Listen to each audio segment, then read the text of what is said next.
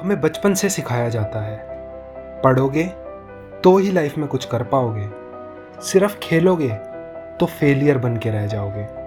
और इसीलिए कई माँ बाप अपने बच्चों को खेलने के लिए रोकते हैं और पढ़ने के लिए फोर्स करते हैं।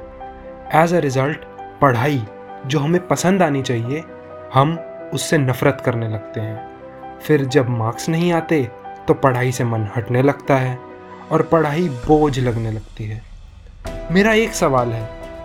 अगर तुम्हें पता हो कि एक व्यक्ति तुमसे नफरत करता है तो क्या तुम कभी उससे प्यार कर पाओगे?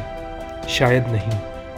तो फिर हम ये क्यों एक्सपेक्ट करते हैं कि बुक्स और सब्जेक्ट्स हमसे प्यार करेंगे, हमें समझ में आ जाएँगे, अगर हम ही उनसे प्यार नहीं करते? ये फंडा हर चीज़ में अप्लाई होता है। लव वट यू डू फिर वो काम बोझ नहीं लगेगा। अब सवाल ये है कि जिस चीज़ से नफ़रत करते हो, उससे प्यार कैसे करें? सिर्फ़ एक स्टेप का सॉल्यूशन है। उस चीज़ को आई लव यू बोलना शुरू करो। कोई सब्जेक्ट समझ में नहीं आता तो उसे आई लव यू बोलो। किसी स्पोर्ट में इम्प्रूव करना है तो उसे आई लव यू बोलो। कोई भी चीज़ तभी सक्सेसफुल होती है, जब हम उसमें अपने पूरे दिलो जान से मेहनत करते हैं। जब बचपन में खेलते थे तो न टाइम देखते थे, न गर्मी, न दिन देखते थे, न रात।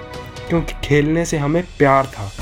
तो सोचो, जब तुम्हारी किताबें, तुम्हारा स्टार्टअप तुम्हारी जॉब से तुम प्यार करोगे और वो भी तुमसे प्यार करेगी तो रिज़ल्ट क्या होगा? लाइफ में चेंजेस इनएविटेबल है, पर चेंज से डरो मत, उससे प्यार करो। डिफ़िकल्ट सिचुएशन से प्यार करो लाइफ बहुत आसान हो जाएगी। बस याद रखो लव वट यू डू